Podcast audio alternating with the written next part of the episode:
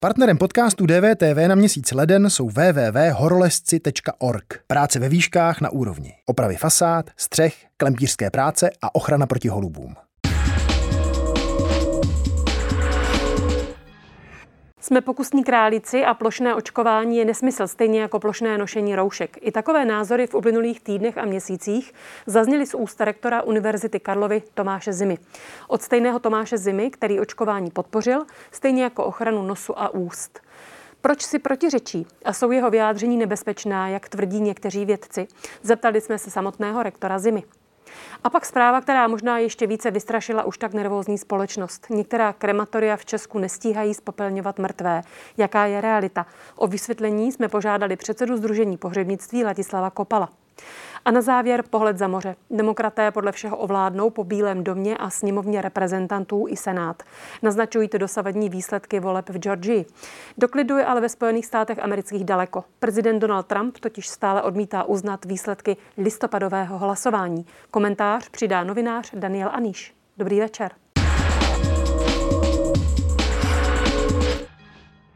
Nebezpečný rektor a populista, který svádí hněv lidu na vědce. Takovou kritiku od části vědecké obce si vysloužil rektor Univerzity Karlovy Tomáš Zima kvůli svým názorům na pandemii koronaviru. Dnes je hostem DVTV. Dobrý večer. Dobrý večer vám i divákům. Tak jste nebezpečný rektor, jako vás napsal imunolog Václav Hořejší a populista, jak vás označil vědec Jan Kulvajt?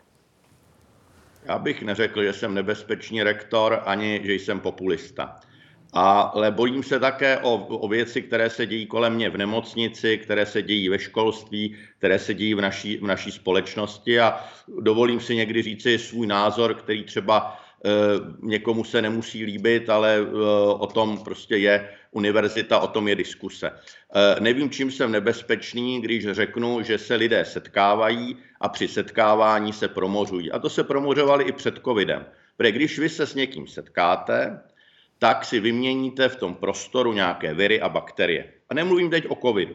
A člověk v průběhu svého vývoje získává imunitu na látky, se kterými se setkává. A to je přirozený proces. To bychom museli každého jednotlivce zaizolovat a nikam nepustit. Takže já jsem nikdy neřekl, že řízené promořování, já říkám, že promořování prostě probíhá a to samozřejmě ukazují i ty čísla současná, že lidé se setkali a vyměnili se. Na druhou stranu, co ale říkám, co už kolegové zapomněli zmínit, a to říkám od jara, že všichni musí dodržovat hygienická opatření, roušky, e, mít si ruce, e, dodržovat určitou vzdálenost, která je. Ano, Takže pane... to je tato věc. A jestliže říká pan Kulovaj, že jsem populista, tak já to uvedu jeden příklad. Když jsem řekl, že tedy jsme v rukou experimentátorů a že jsme pokusní králíci. Tak eh, jeden problém, který je, se týká psa. Když jsem upozornil, že i když bude mít pes hodnotu nula, tak jsme v prvním stupni. Kolega Kulvajt na toto mi neodpověděl, ale řekl mi, že se, a je to z jeho textu, který zveřejnil 4. listopadu, 4. ledna, pardon, kde uvedl, že se pes je zimní a za několik měsíců bude letní. A 5. ledna, tedy včera, pan ministr Blatný sdělil, že se zase pes upravuje. A to je právě to, že tady není určitá konzistence, která je i důležitá pro sběr dat a podobně. Tak, jako, tak pane rektore, po vašem úvodu důležité samozřejmě je i to, jestli vy jako rektor jste samozřejmě jako vědec konzistentní ve svých názorech a vlastně i já během té přípravy jsem narazila na některé věci, kdy i vy sám si protiřečíte. Takže možná to vlastně střílení i do vašich řád projdeme některé ty body. Řekněte mi, jak byste od sebe oddělil mladé, kterým tedy z koronaviru většinou nehrozí tak vážné následky od starších ročníků, pro které je daleko nebezpečnější a které je i podle vás potřeba chránit. To je moment, kde si zkrátka protiřečíte. To nejde dohromady. Vy nemůžete slíbit všechno všem, protože se to prostě nestane. Ale, ale paní redaktorko, většinově to samozřejmě jde. Já jsem hovořil o domovech seniorů, hovořil jsem o tom a řekl jsem, že tam samozřejmě může ten dotyčný navštít i třeba mladý nebo středního věku své blízké, když bude mít roušku, bude mít negativní test a podobně. Tam byli lidé půl roku v izolaci.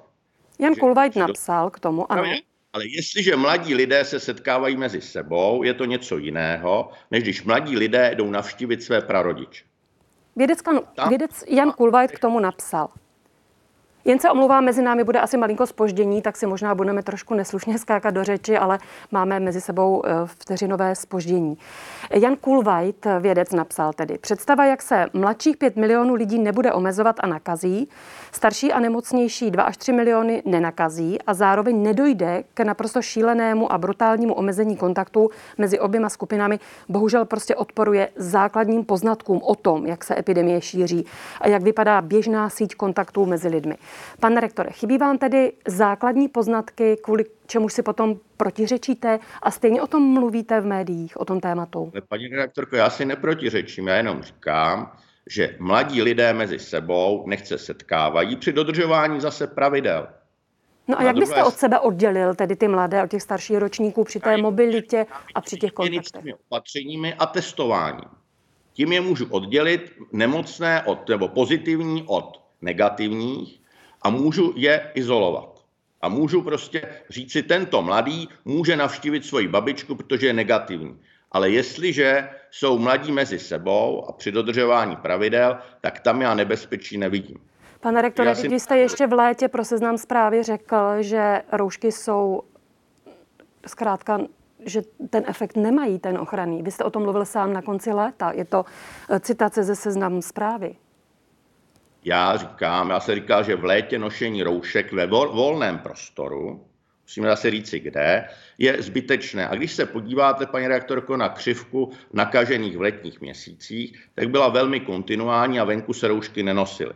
A také opakovaně od září nebo října, myslím od poloviny září, říkám, že jednou z chyb, která byla, bylo to, že když se lidé navrátili do, z dovolených a navrátili se do škol a do zaměstnání, tak měli se opět začít nosit roušky. Ale nikoli v létě ve volném prostoru.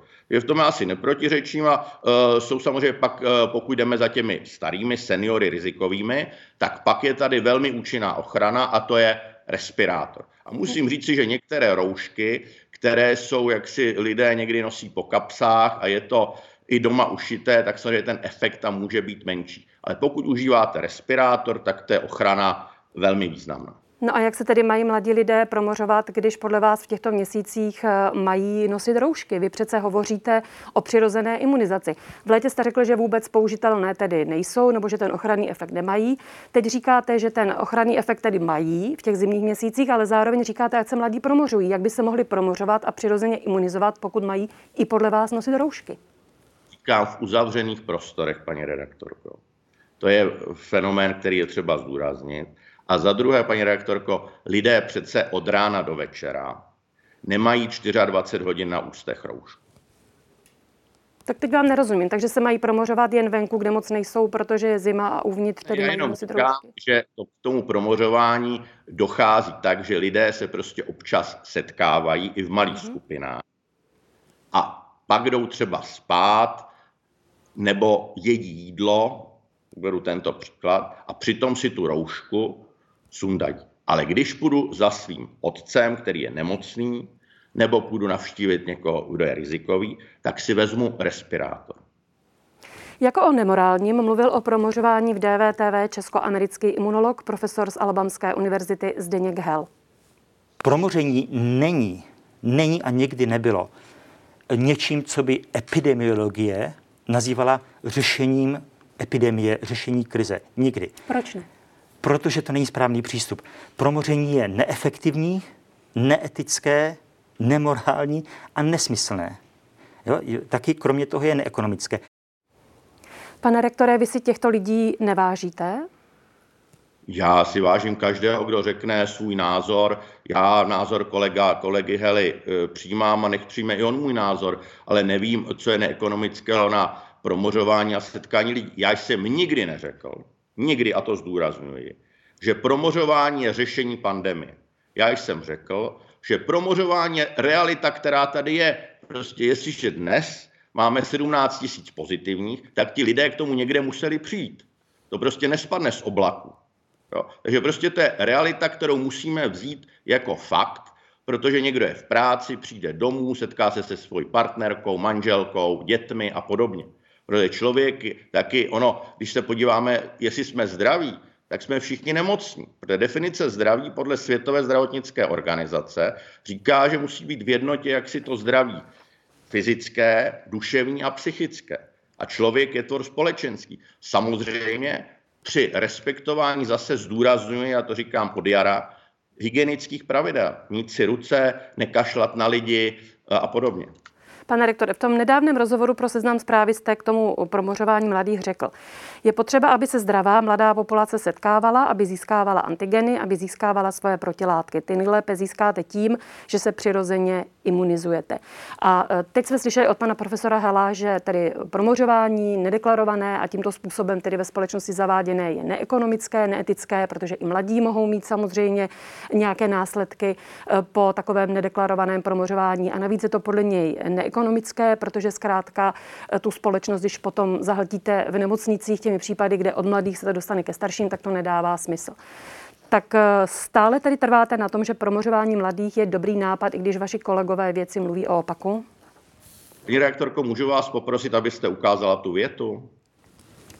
Tu větu um, myslíte, aby ukázala na kameru?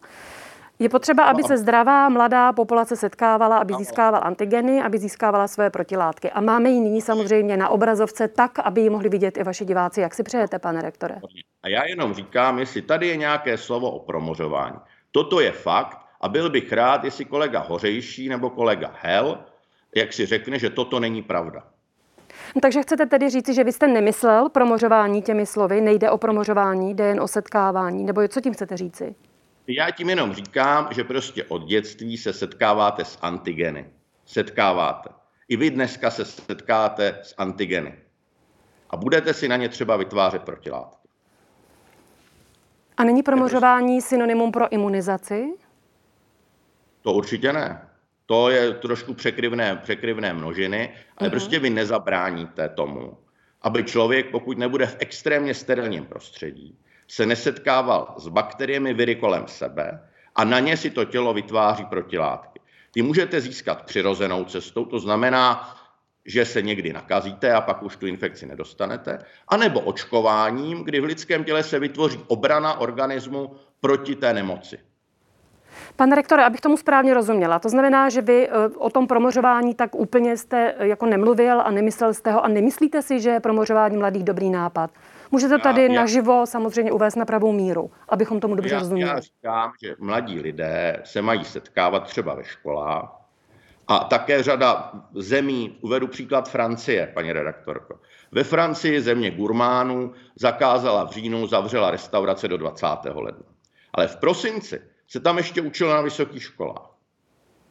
Takže ono e, zase za pravidel větralo se, ochranné pomůcky a podobně. Takže prostě ta společnost musí dodržovat určitá pravidla. Ale vy tomu, abyste získávala protilátky antigeny, a teďka nejen na COVID, prostě na věci, které jsou kolem vás, prostě vytváříte si imunitu.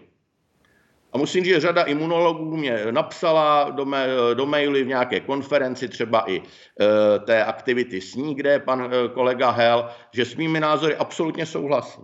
A já neříkám řízené nebo aktivní promořování, já jenom říkám, že u mladých lidí, když se setkávají a vytvoří si přirozeně imunitu, protože na mladé lidi i v hlediska očkovacích plánů, které ministerstvo teďka připravuje, bude pamatováno až někdy v létě nebo na podzim.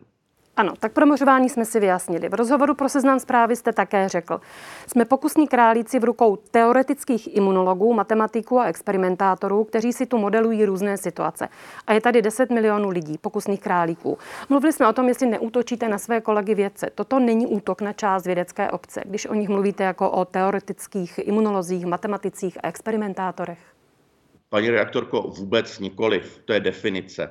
Jako je redaktorka v televizi, je redaktorka v médiích, tak je imunolog, který pracuje v nemocnici, setkává se s pacienty a pak je imunolog, který dělá základní teoretický, velmi významný výzkum v, eh, v oboru imunologie.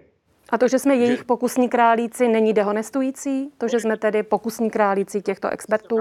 Teoretický biochemik, ale také i teda klinický biochemik a lékař, když jsem každý den v nemocnici, tak mě když někdo řekne, že taky mám teoretickou biochemii a jsem profesorem v oboru lékařská chemie, tak se neurazím. Dobře, a to, že jsme tedy pokusní králíci těchto teoretických matematiků, experimentátor, a imunologů. To není dehonestující, že jsme jejich pokusní králíci, že si s námi dělají, co chtějí, protože nevědí, co dělají? No, když paní reaktorko, tak já vám ještě jednou zacituji, co už jsem říkal. Tak uh, pan kolega Kulvajt píše tady uh, na tuto věc. Uh, pokud ty modely se, já říkám, že jsou různé a liší. Já tady říkám, že ty modely samozřejmě se významně mění. A v tom je ten problém. Protože v těch modelech, jak jsem to uvedl na tom psovi, tak vezměte si, že bude hodnota nula a jste v prvním stupni. Tak já nevím, kdy už tady nebudeme mít jako ten pes. Jako, to je prostě na to mi kolega Kulvajt neodpověděl. A druhá věc mi píše, že bude zimní pes a po několika měsících letní pes. Můžou se všichni diváci podívat na jeho, na jeho status a text. A včera ministerstvo zdravotnictví oznámí, že psa zase upravuje. Je tento způsob, ano, ano. Data, abyste měla data z České republiky, když se to každý týden mění. A v problém je v tom, že podle včera zveřejněných údajů v České televizi polovina Čechů nemá přehled v opatření, která jsou. Opatření mají být jasná, jednoduchá, srozumitelná a vysvětlitelná. Cítíte od kolegů ve svém pohledu na věc podporu? Ptám se i na to, jestli tento způsob komunikace je důstojný rektora nejstarší České univerzity, jestli je toto vaše společenská role. Paní rektorko, a proč bych rektor České univerzity, profesor v oboru biochemie, přednosta Ústavu laboratorní diagnostiky, když jsme v březnu začínali testovat, testovat SARS-CoV-2, by se neměl vyjádřit k, k diagnostice a k medicíně, když jsem každý den v nemocnici a hovořím o tom. Pane rektore, můžete se samozřejmě vyjadřovat k čemukoliv chcete, máme demokratickou společnost, ale vaši kolegové věci vás označují kvůli tomu za nebezpečného rektora a populistu, proto se vás na to ptám. Já bych řekl, označili mě takto dva kolegové a řada kolegů mě vyjádřila významnou podporu. Mm-hmm. Samozřejmě a od toho je ale ta věc, paní redaktorko, přece je diskuse, polemika, hledání názorové platformy. My přece nemáme všichni stejný názor na všechnu věc. To bychom mohli být jako na množení na 10 milionů, všichni vypadat stejně, všichni mít stejný názor. To už tady tyhle experimenty tady byly v minulosti a skončilo to neúplně dobře. Také Takže... matematik Steiner vás označil za populistu, rozhodně to nebyli jen ti dva vaši kolegové. Proč mě, paní redaktorko, mě někdo upírá názor, abych já ho řekl, když jiní kolegové řeknou, že do konce roku bude tady mrtvých 100 tisíc lidí. No on vám to nikdo neupírá, jen vás potom označují těmi označeními, jsem užila, já se na to pouze ptám. Ještě jedna reakce pro rektor pro vědeckou činnost Univerzity Karlovian Konvalinka na výzvu, zda by se od vašich slov neměl veřejně distancovat, reagoval na Facebooku slovy. Mé názory jsou dobře známé, říkám je každý týden do rozhlasu a rektorovi je říkám přímo, nemusím mu je vzkazovat. Co vám tedy třeba říká pro rektor Konvalinka, váš vědecký kolega?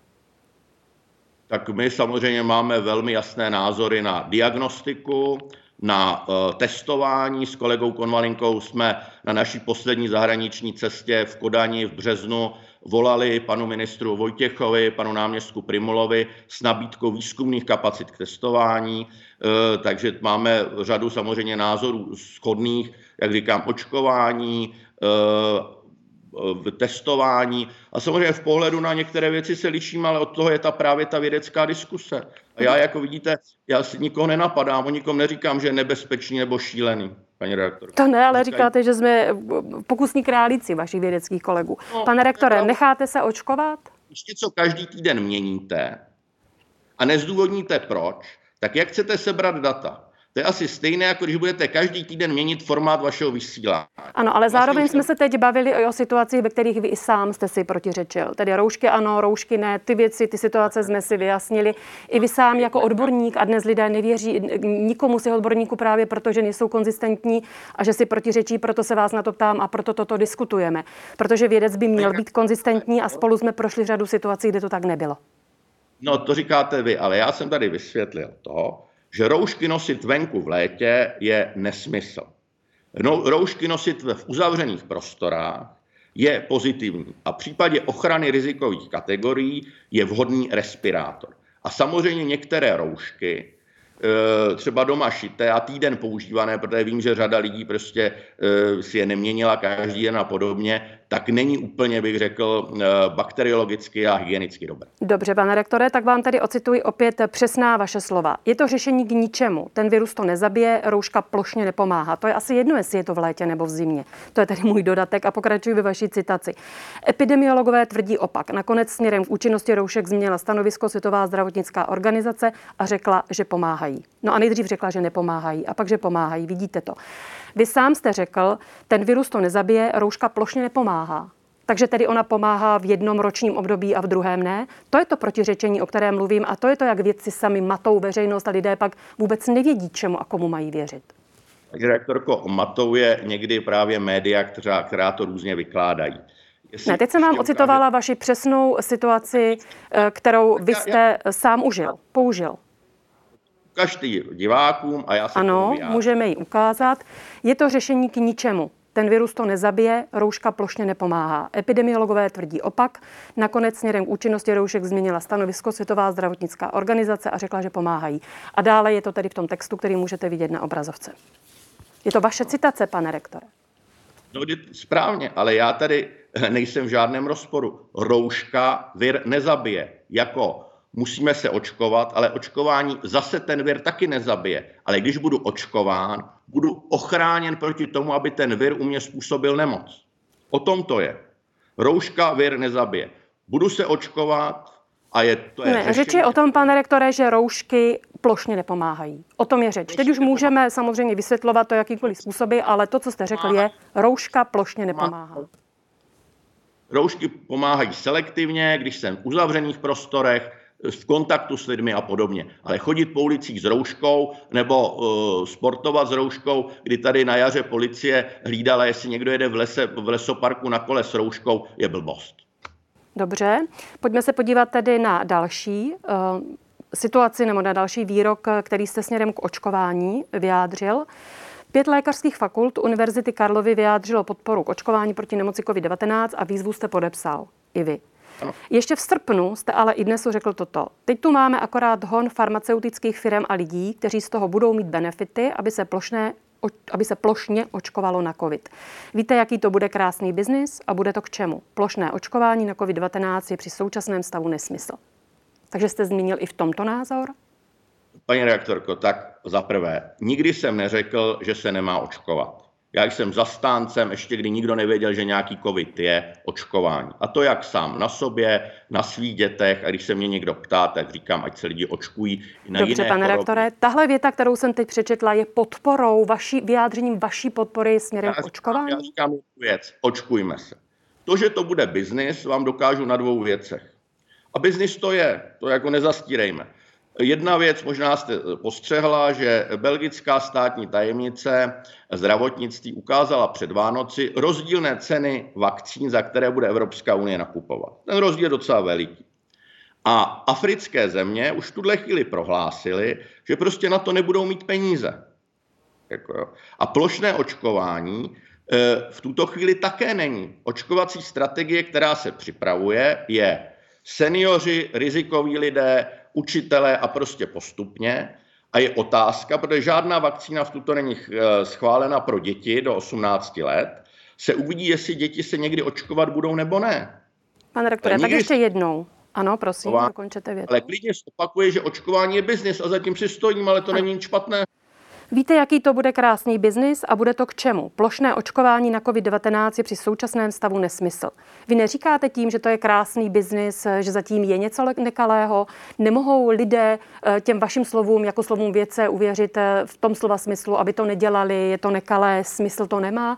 To je to, na co já neustále v tomto rozhovoru narážím. Jestli vy jako vědec byste neměl držet konzistentní postoj a názor a zároveň jako rektor univerzity se vyjadřovat tak, aby vám lidé mohli důvěřovat v tom, co říkáte a v těch momentech, kdy si protiřečíte, tak to zkrátka není možné.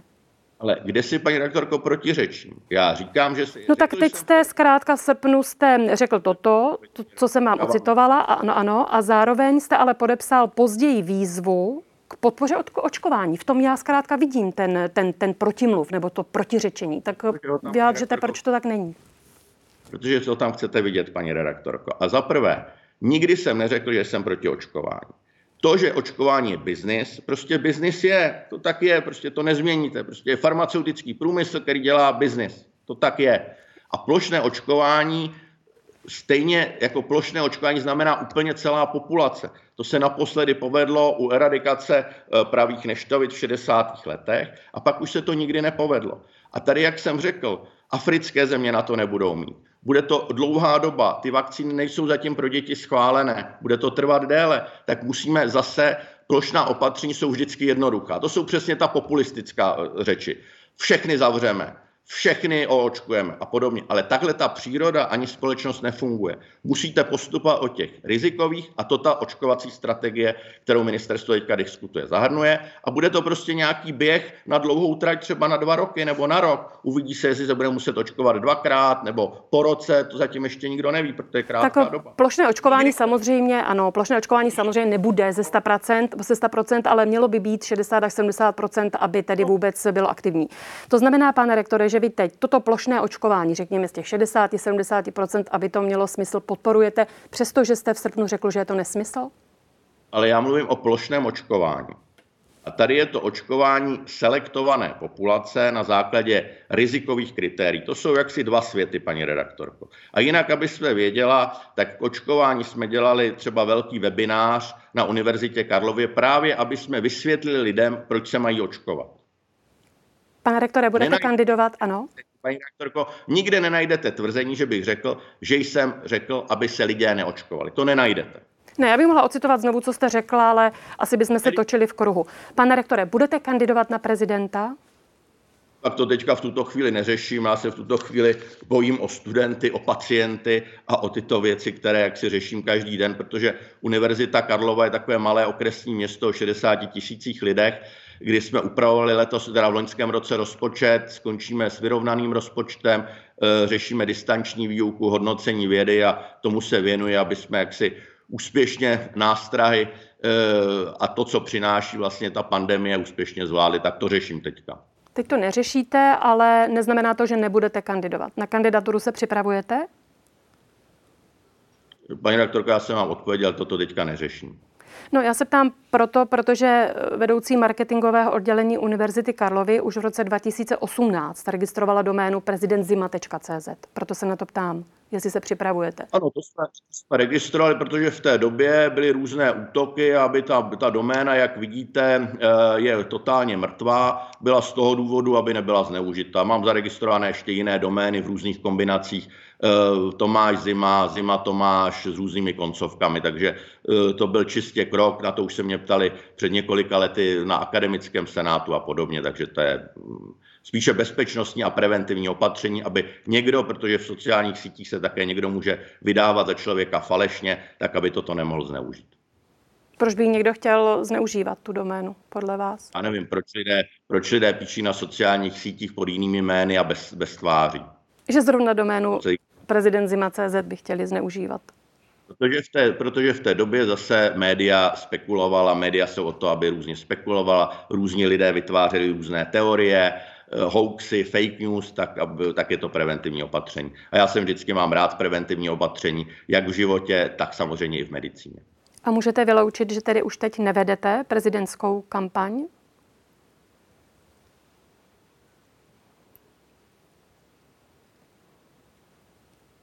Nevím teď, jestli jsme se slyšeli, pane rektore, ptala jsem se na to, jestli můžete... Hm? Chvilenku jste se mi seknul. Ptala jsem se na to, jestli uh, můžete vyloučit, že již teď nevedete prezidentskou kampaň. Jestli by vlastně nebylo fér se k tomu přihlásit abyste třeba nemátli lidi, kteří vlastně vám věří jako vědci, protože teď tedy podle některých vašich kolegů vědců vystupujete spíš jako populistický politik to je názor těch lidí, já jim názor neberu. Já si také myslím, že někteří kolegové vystupují, aby vyvolávali ve společnosti paniku. Já jsem pro svobodnou diskuzi, která je. A paní rektorko, jedinou věc, kterou, kterou člověk nemůže vyloučit, je ta, že někdy zemřeme, akorát nevíme kdy. Já vám děkuji za rozhovor pro DVTV. Naschledanou. Děkuji vám a všem eh, posluchačům a divákům. Eh, přeji hodně zdraví a pohody a optimismu v novém roce. Některá krematoria v Česku přestávají zvládat nápor způsobený pandemí koronaviru. Z Ostravy se bude muset přesunout 50 těl ke spopelnění do jihomoravských hustopečí. Je situace opravdu kritická? Na dálku zdravím Ladislava Kopala, předsedu Združení pohřebnictví České republiky. Dobrý večer. Dobrý večer, dobrý večer. Tak děje se teď v Česku to, co bylo na jaře vidět na záběrech ze severu Itálie, nebo ta situace tak vážná není? Ne, prosím vás, chtěl bych eh, uklidnit, není, není to tak, jak to vypadá, nedá se to srovnat se záběry z Itálie, nebo co, co jsme viděli na jaře. Ta situace opravdu není taková. Konkrétně Ostravské krematorium teď jede ve třísměném provozu, fungovalo i přes vánoční svátky a přesto se vlastně tyto problémy řeší. Vy říkáte, že ta situace není taková, jaká se zdá být. O co tedy jde? V čem je problém? No problém je v tom, že v podstatě ten severomoravský kraj je to nejlidnatější kraj, nebo jeden z nejlidnatějších krajů a bohužel má tu smůlu, že tam má jenom jedno krematorium protože v podstatě ta koncepce krematorií je taková, že v každém kraji jsou dvě, jestli mi rozumíte, dvě až tři. Ano. Jo, a bohužel teda to ostravský krematorium v době svého vzniku sloužilo s dvěma pecema. Jo, teď se teda budeme bavit e, technicky, musíme se oprostit od, no v podstatě to jsou technologické záležitosti. Ano, no, dvě pece, potom si přidal třetí pec, ale už třeba se nepřidala kapacita chladicího zařízení, protože v podstatě ta třetí pec, pec byla jakoby komfortní, pro komfortní normální provoz. A když pak nastane takováhle situace, kdy teda se zvýší počet úmrtí a zároveň platí nouzový stav, takže občané jednak mají strach pořádat eh, pouřební obřady, jo, nebo jsou sami v karanténě. No je to zkrátka problém, takže se také zvyšuje počet e, lidí, kteří jsou pohřbíváni bez obřadu. To znamená, že nám vypadává prostřední článek a v podstatě ty e, lidé nečekají na pohřebních službách v jejich hladicích zařízeních na svůj obřad, ale jsou převáženi přímo ke spopelnění do krematoria. Jestli mi rozumíte, tam nám chybí v podstatě to rozložení v čase.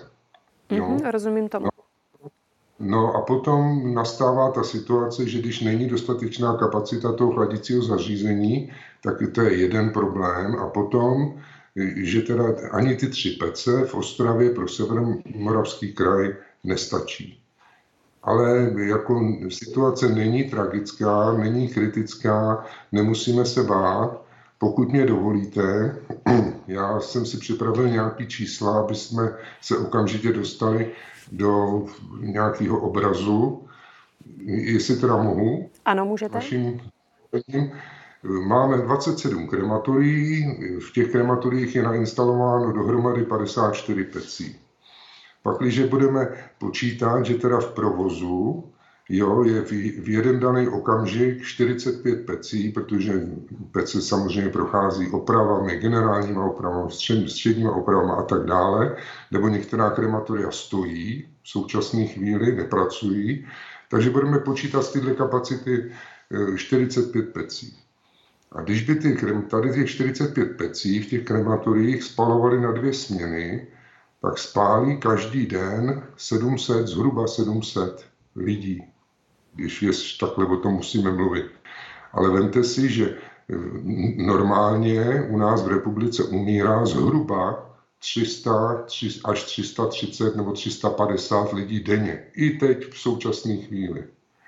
Tak tady už vidíte tu disproporci, disproporci, že v podstatě je to jenom rozložením sítě krematorií. Ano, no, i vy totiž, ano, i vy totiž jste řekl v říjnu seznamu zprávy, to, co jste vlastně řekl i nyní, že v České republice máme 27 krematorií, která jedou v té době pouze na polovinu nebo i jen třetinu svých možností. Znamená to tedy, že vlastně i teď ta rezerva je dostatečná eh, a může dojít eh, k tomu rozvrstvení a pouze v některých těch místech dochází k problému? Přesně tak, v některých místech dochází k problému. Neřekl bych, že teda my jsme na vyšší, že máme nižší rezervu, protože nyní můžu v podstatě říct, že ty krematoria zhruba jedou na 80%. svých instalovaných výkonů. Jo, takže v podstatě eh, tady ta situace se pořád dá řešit. Jde jenom o to, že se budou dít věci, nebo asi se budou dít věci, na které nejsou občané zvyklí, jo, že v podstatě zjistí, že ten jejich příbuzný, nebo jo, že byl spopelněn 50 kilometrů, 100 kilometrů, jo, jinde. Mm-hmm, proto je důležité o tom mluvit. Je důležité o tom mluvit, protože v podstatě je to zase jenom technologická záležitost. Jo? Já vím, že to je citlivá věc, tady to. Lidé si přejí, že jo, teď víme, že v našem městě je krematorium, nebo jo, roky, nebo vždycky se jezdilo do Ostravy. Proč najednou nám spopelnili babičku v hustopečí, že jo?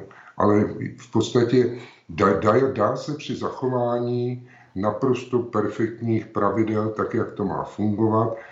Jo, nehrozí nám žádná kalamita, žádný mimořádný, že by se jako ty rakve vozily nějak jinak nebo špatně. I při dodržení veškerých zákonů a předpisů se to dá řešit pouze tím, že se to předisponuje do volných krematorií.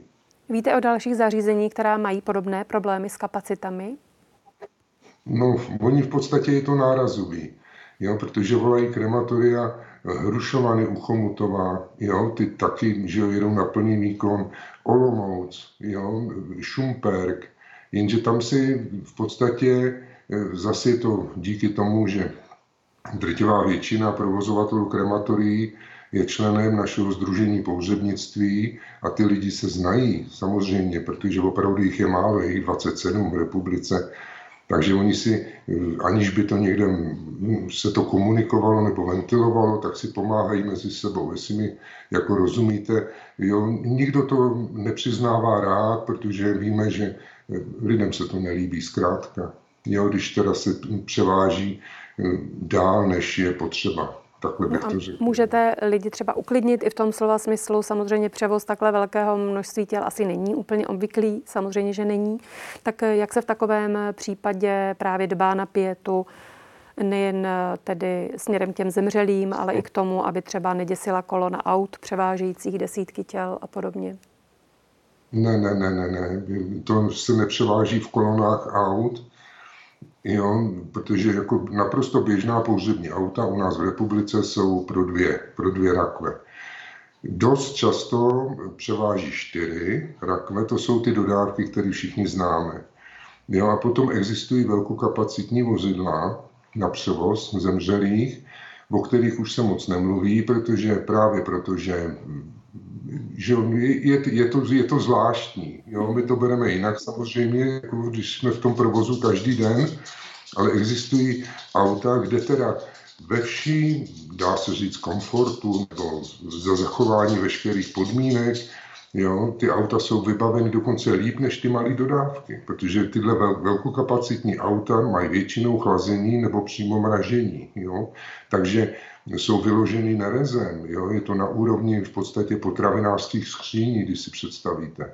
Jo? Neděje se vůbec nic špatného a nikdo taky si nedovolí eh, s těmi rakvemi nějak špatně zacházet. Jo? Aby lidi si nemysleli, že přijede návěs jo, zaplachtovaný a že někde ty rakve se tam po zemi, nebo ne, vůbec ne. Hmm. Každá rakev má stejně zase svůj držák nebo svůj vozík, na kterým je Jo, a, a všechno se děje tak, jak se dít má. Bude tohle, bude tohle něco znamenat pro pozůstalé? Budou například lidé déle čekat na vydání urny? To bude, já si myslím, že to bude to jediný, jo, čím vlastně se to bude lišit tady ta doba, že je možný, že teda to vydání urny nebude jen do tří dnů, do týdne, ale bude do 14 dnů. To je jediný, co by se jich mělo dotknout, protože zase v podstatě stavovská čest eh, provozovatelů krematorií, jo, že teda není schopen zajistit ty žehy u sebe, tak ty taky zajistí jinde, ale samozřejmě se to nepromítá do ceny. Jo, jo, nikdo si nedovolí jako účtovat. My to bereme v podstatě jakoby, že nejsme schopni to splnit, jestli mi rozumíte. Mm-hmm. Jo, my toho se nevyužívá k tomu, aby se účtovali další poplatky, nebo to, to je v režii toho krematoria. Krematorium se do této situace dostalo třeba i proto, že pozdě zahájilo třísměný provoz, jo, nebo že nenajelo na nepřetržitý provoz včas. Jo? Takže my si to bereme v podstatě jakoby svoji takovou chybu a určitě se to nebude odrážet směrem pozůstalým, to v žádném případě. Vy v tom článku v říjnu pro seznam jste taky říkal, že ačkoliv se o tom veřejně příliš nemluví, jde o velmi citlivé téma, tak i vlastně tato oblast se připravuje na případné krizové situace. Takže v některých eh, těch ohledech vy sám tedy uznáváte, že se připravit nezvládla nebo nestihla? Já bych to tak neřekl. Jo, protože my jsme v podstatě ty stávající krematoria jsou připraveny tak, jak jsou. Jo. Tady spíš jako jsou věci, které my nedokážeme ovlivnit. Jo. I když teda ostravský krematorium funguje, funguje nepřetržitým provozu, funguje na všechny tři pece, tak už se líp připravit nemůže. Tady je v podstatě potom otázka rozvrstvení těch krematorií. Ale i s tím, nebo svítá, blízká se nám na lepší časy, jo, vzniká 28. krematorium, jo, který se teda buduje v severních Čechách. Já myslím, že má tak měsíc do spuštění, maximálně dva jsou tam instalovaný super zátěžový pece z Ameriky, ty už tam jsou. Jo, a myslím si, že i to zase dál posílí naši kapacitu pro takovýhle mimořádný případy. Když jste říkal, že ty problémy teď budou nebo že jsou nárazové, tak znamená to, že by každopádně lidé měli být připraveni na to, že v těch následujících měsících těm převozům do těch vzdálenějších krematorií bude docházet. Rozumím tomu dobře. Ano, ano, přesně tak. Může k ním dojít a já si myslím, že zase lidé jsou natolik moudří, nebo že pochopí, nebo, nebo v podstatě ten osobní pocit, jo, že pořád je, myslím, lepší, když se smíří s tím, že teda ten jejich člověk, nebo ten jejich, že vlastně zemřelý, že putoval, jo, třeba i 100 kilometrů někam, ale že je to pořád lepší, než když by čekal někde na spopelnění 14 dní. To by se mně teda osobně nelíbilo. Jako. Jo, už jako, jak, myslím, jako normálně jako člověku bych nesouhlasil s tím, aby můj, nevím, tatínek čekal někde v nějaký chladírně na 14 dní, 14 dní, až na něj přijde řada. Jo, to se mně spíš jako líbí, to řešení, že teda bude spopelněn v té řádné době, tak jak to má být a že to bude v pořádku. Jak je to s pohřbíváním do země? Zemřelí s koronavirem mohou být i nadále pohřbívání do země. Jak častý je to v současnosti způsob? No, to je zase krajový. Jo? My tady, že já jsem tady v Liberci, v Jablonci nad Nisou a tady v podstatě je to naprosto výjimečná záležitost. Takový pohřby děláme čtyři, čtyři za měsíc. Jo? to na Moravě, tam se to dělá běžně. Samozřejmě zase vznikají problémy, protože hroby se kopou ručně v drtivé většině případů. Je to o pracovnících, ale dá se to zvládnout. Není to nějaký mimořádný problém, jako tyhle ty situace se stávají, jo, že jeden týden nemáte žádný pohřeb do země na, na jednom daném hřbitově a druhý týden máte tři za sebou třeba, jo, nebo dva v jeden den ale dá se těm lidem vyhovět, dá se to zvládnout. Já nemám obavy. Jo, nehledě na to, že v podstatě tady v tom oboru dělají lidi, kteří to pochopili. Jo, tady opravdu poroučí zákazník. Jo, takže eh, když má být pouze do země v pondělí, tak se zkrátka v sobotu kope hrob a nediskutuje se o tom. Pane Kopele, já vám děkuji za rozhovor pro DVTV a hodně síly přeju. Naschledanou. Naschledanou, děkuji.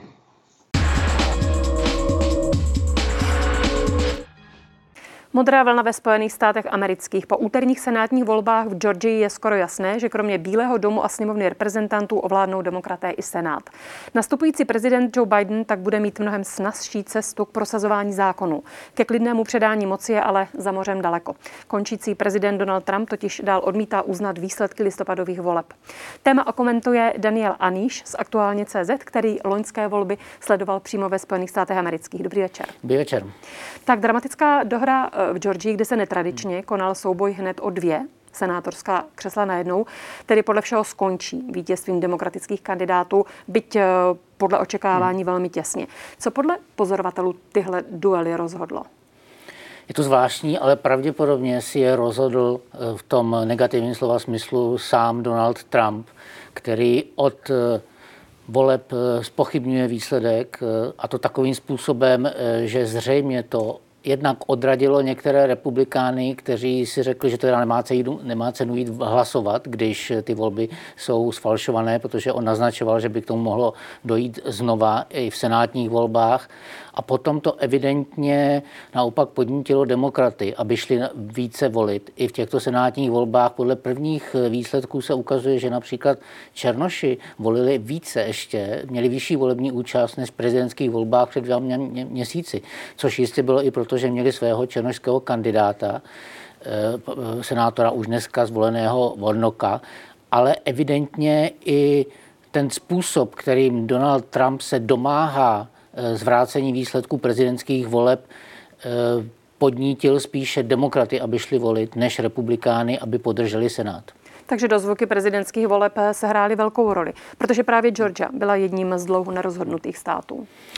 Georgia je takovým tím hlavním bitevním polem Donalda Trumpa, kde on prohrál o necelých 12 tisíc hlasů a tam se eh, nedokáže vůbec pochopit, jak se mu to stalo, protože to je doteďka to byl eh, klasický republikánský stát, naposledy tam vyhrál Bill Clinton v roce 92 a od té doby už jenom republikáni.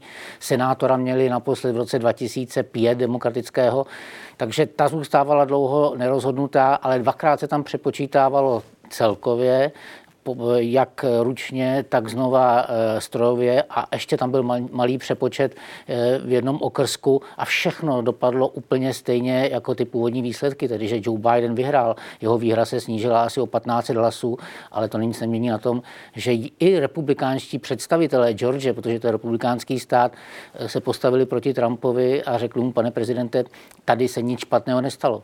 Ano, a právě do Georgie také o víkendu volal prezident Donald Trump a snažil se přesvědčit tamního státního tajemníka, aby zvrátil výsledky listopadového hlasování. V později zveřejněném záznamu telefonátu zaznělo i tohle. All I want to do is this. I just want to find uh, 11,780 votes, which is one more than we have. Because we won the state. This should go very fast. You should meet tomorrow. Because you have a big election election coming up, and because of what you've done to the president, you know the people of, of uh, Georgia know that this was a scam, and because of what you've done to the president, a lot of people aren't going out to vote. Bylo tohle to pomyslné překročení červené linie? Bylo to úplné překročení červené linie, ale jak už v případě Donalda Trumpa eh, bývá, eh, bylo to jedna z mnoha eh, překročení. On má prezident Trump stále ještě jednu schopnost, že opravdu dokáže se vždycky znova překonat v tom, čím nás překvapí, jsme tím překvap, šokováni, ale neměli bychom tím být překvapeni. Tohle je ten příklad, kdy před dvěma měsíci nám spadla brada uprostřed volební noci, když Donald Trump uprostřed čítání hlasů vystoupil a řekl, že volby jsou podvod. Psali jsme o tom, že tohle se v historii USA ještě nestalo. Teď Donald Trump eh, podle mě předvedl trestný čin, kdy se domáhá e, svého způsobu převratu, když říká, najděte mi ty hlasy, abych vyhrál ale ještě tím Donald Trump nemusel říct poslední slovo. Z Bílého domu odejde, ale teď se spíš už hraje o, o to, jestli odejde mírovou cestou nebo dokáže mezi tím způsobit eh, malou občanskou válku. Co tedy by ještě mohl on zkusit vyvolat? Mluví se o případném nasazení armády ke zvrácení voleb, ke zvrácení výsledků voleb. Pozorujeme to právě teď na kapitolu, kde procesně už je jeho cesta zavřená. Mike Pence, jeho viceprezident, dneska proti vůli Donalda Trumpa a naléhání řekl, že on nemá ústavní právo zvrátit výsledky voleb. Ten proces se zdrží o tu diskuzi, o spochybnění voleb, ale dospěje to eh, v řádu hodin nebo dnů k tomu výsledku, že kongres potvrdí. Ale před pár, před pár minutami eh, byl kongres uzavřen, eh, vyprojednávání bylo přerušeno, protože Trumpovi voliči vtrhli přímo do budovy na kapitolu a je otázka, zda eh, toto je incident, který se podaří vrátit zpátky, nebo sledujeme zde začátek nějakých sérií řetěze nepokojů, které můžou pokračovat do, až do inaugurace 20. ledna a zda Já nemyslím, že by Donald Trump sáhnul po armádě a i kdyby, tak z těch silných vyjádření armádních velitelů, že armáda nemá v tomto procesu vůbec žádnou roli, si odvažuju tvrdit, že by ho neposlechli, kdyby chtěl poslat armádu proti občanům. Ale jeho vlastní voliči, tak jak je, jak je v USA zvykem, domáhat se ob, svých práv občanskými povstáními a demonstracemi, jsou v tuhle chvíli odyštěnou bombou. Jak tedy teď bude vypadat rozložení sil v americkém kongresu? Bude vypadat tak, že eh, demokratický prezident nastupující Joe Biden bude mít na své straně celý kongres s velmi malou většinou ve sněmovně reprezentantů eh, s poměrem hlasům 50 na 50 senátu, kde tím rozhodujícím pak bude hlas víceprezidentky Kamaly Harrisové, která je z hlediska ústavy i předsedkyní senátu.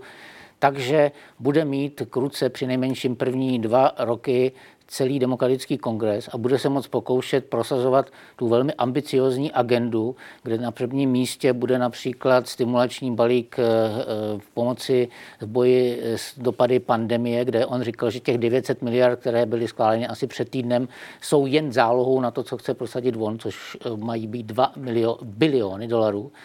A druhou takovým velkým jeho Předsevzetím bylo, že zvrátí Trumpovu reformu daňovou z roku 2017, kdy Trump snížil korporátní daň z 35 na 21 On ji chce zvýšit zpátky na 28% a chce eh, progresivně výrazně zdanit nejbohatší Američany. A to jsou všechno zákony, kdy mu stačí prostá většina, kdy nebude muset překonávat ani pří, příslušné republikánské obstrukce, kdyby museli přehlasovat 60 hlasů, což by demokraté neměli. Ale už jenom tyhle dvě věci, pokud by opravdu je stačil za ty první dva roky, jakože ten stimulační balík chce udělat eh, v řádu týdnů, tak eh, by byly velkým úspěchem pro něho. Takže minimálně eh, pro tu první polovinu mandátu se mu otevírají legislativní možnosti. Přesně tak. Přesně tak a e, bude spíš záležet na tom, na co všechno si bude chtít troufnout. Aby e, ne, zase nepřetáhl nápřah a nebyla e, ta, ty jeho návrhy až příliš progresivní nebo řeknu v americkém vnímání levicové, aby to nevyvolalo tu reakci, že ve volbách 2022 kongresových by američané potrestali demokraty za to, že si troufali zajít příliš daleko. A tohle podle vás hrozí? Eh, Joe Biden nastupuje úplně jiné situaci nebo ve výrazně jiné situaci, než se ujal prezidentství Barack Obama v roce 2008. Tehdy byl Barack Obama tím předvojem demokratické strany, který jde prosadit reformu zdravotnictví. Dneska je reforma zdravotnictví Obama to nejmenší, co demokraté eh, chtějí a naopak Joe Biden byl tím, kdo brzdil ostatní a stále brzdí eh, v primárkách to byli ostatní kandidáti, teď je to levicové křídlo, aby tu eh, reformu jenom rozšířili, aby se nepokoušeli například o systém zdravotního zabezpečení, jaký známe z Evropy. Ale bude pod velkým tlakem, aby si tak, na takto vysoko vysící ovoce šahal. Tak, už jsme se toho dotkli. Eh, v Bílém domě ještě dva týdny bude sedět Donald Trump. Očividně z něj tedy nebude vycházet rád, možná úplně pokojně. Tohle je titulek pondělního textu New York Times. Povstání zevnitř oválné pracovny. Další bitva teď probíhá ve Washingtonu. Několik republikánských zákonodárců tedy hodlá v kongresu blokovat jindy formální akt, který má potvrdit výsledek prezidentských voleb. Teď je to ale tak, že kapitol je zavřený, protože tam tady vtrhli ti příznivci. Přesně tak, ten kapitol je zavřený. Já my, eh, je zřejmé, že dřív nebo později se to projednávání eh, znovu obnoví. Nicméně... A mají nějakou šanci na úspěch? Procesně už ne. Eh, z hlediska ústavního procesu eh, by museli obě, sněm, obě komory, jak Senát, tak sněmovna reprezentantů, odsouhlasit tu, ty vznášené námitky, ale protože mají demokraté ve sněmovně... Kdy vidíme aktuální záběry? Tak vidíme, že policie opravdu budovu kongresu neuhlídala. A, takže procesně nemají eh, sněmovna reprezentantů s demokratickou většinou, to zastaví. Nicméně lze to natahovat, vypadalo to, že to bude o, dejme tomu 6-8 hodin, pokud by se demokra- eh, pardon, Trumpovým voličům podařilo nějakým způsobem blokovat eh, budovu, tak to může těžko odhadnout, ale mohly by to být i dny. Než se ten proces vyřeší. Washington skutečně povolal stovky příslušníků Národní gardy v obavách z demonstrací. Teď před chvílí jste řekl, že ubránit kapitolu se jim teda ne, nepodařilo. Um, kdy naposledy provázelo předání moci ve Spojených státech amerických tolik napětí? Já jenom doplním, že hmm. Národní garda není přímo eh, u kapitolu, protože oni na je připravené jakoby v záloze, ale nechtěli, aby Národní garda už má maskáče, mm-hmm. tak aby to nepůsobilo takhle podivně, že jsou přímo v centru, tak tam je zatím jenom policie a ta evidentně to řeší skrz město. Přesně tak. A no, Popravdě řečeno, v moderní historii USA, eh, když pomineme situace, kdy musel Johnson skládat slib na palubě eh, Air Force One po atentátu na JF Kennedy, nebo když Ford vystřídal eh, Nixona, který musel odstoupit v aféře Watergate, tak moderní historie tohle to nepamatuje.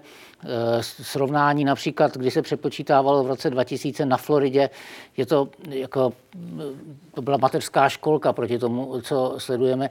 Takže proto se tak špatně odhaduje, eh, jaký vlastně bude výsledek. Víme, že musí to dojít už nevyhnutelně k tomu bodu, že Joe Biden se stane prezidentem.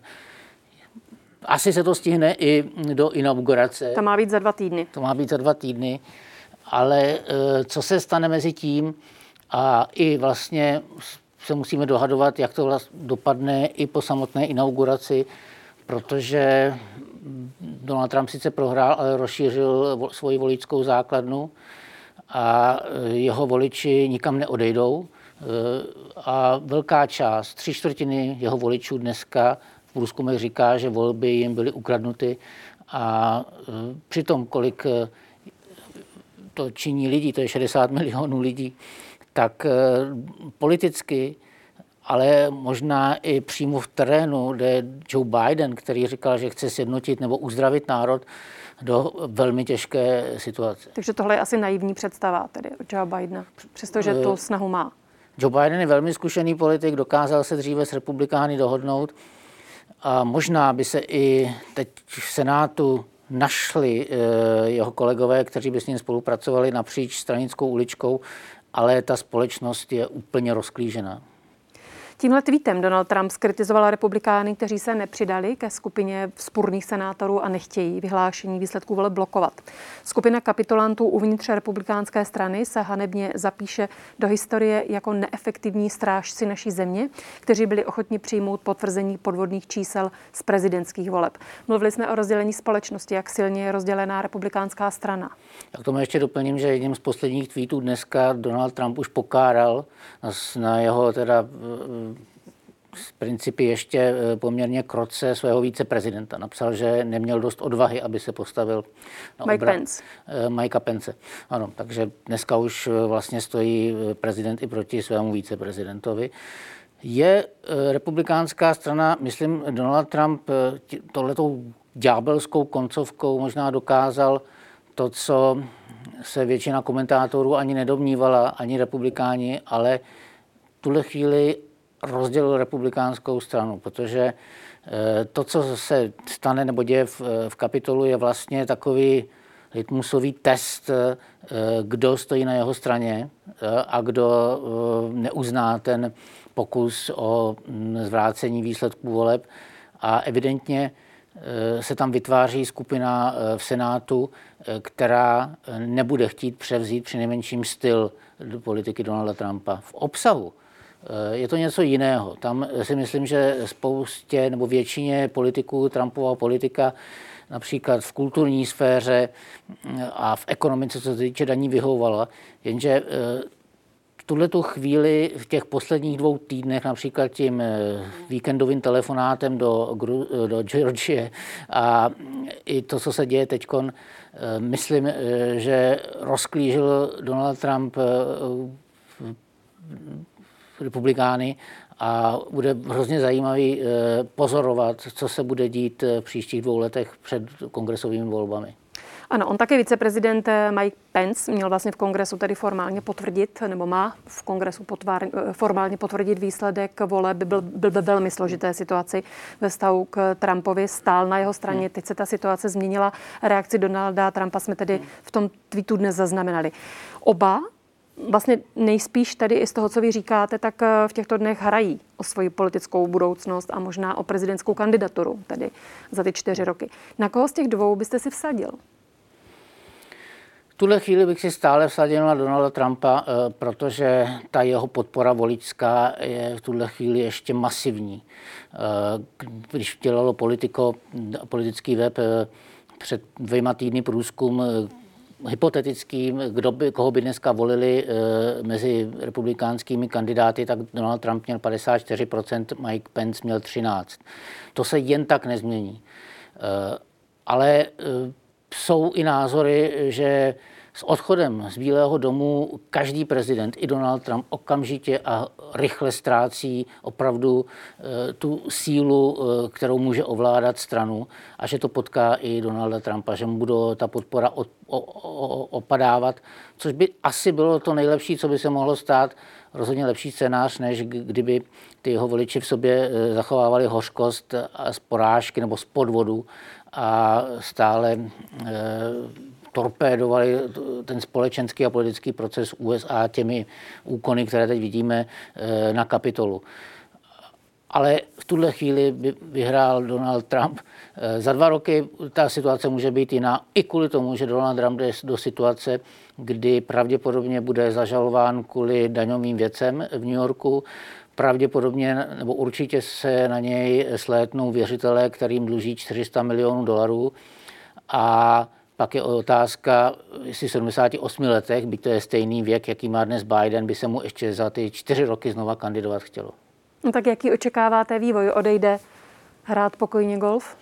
Ne, to si nemyslím. Myslím, že se bude snažit být stále ten kingmaker, který eh, ze zákulisí nebo v jeho případě určitě z otevřené scény bude ovlivňovat dění eh, v republikánské straně, který eh, možná, když mu někdo koupí televizi, protože to není levná záležitost, by si rád držel svoji i mediální přítomnost ne, ne, neočekávám, že by odešel v nejbližších dvou letech.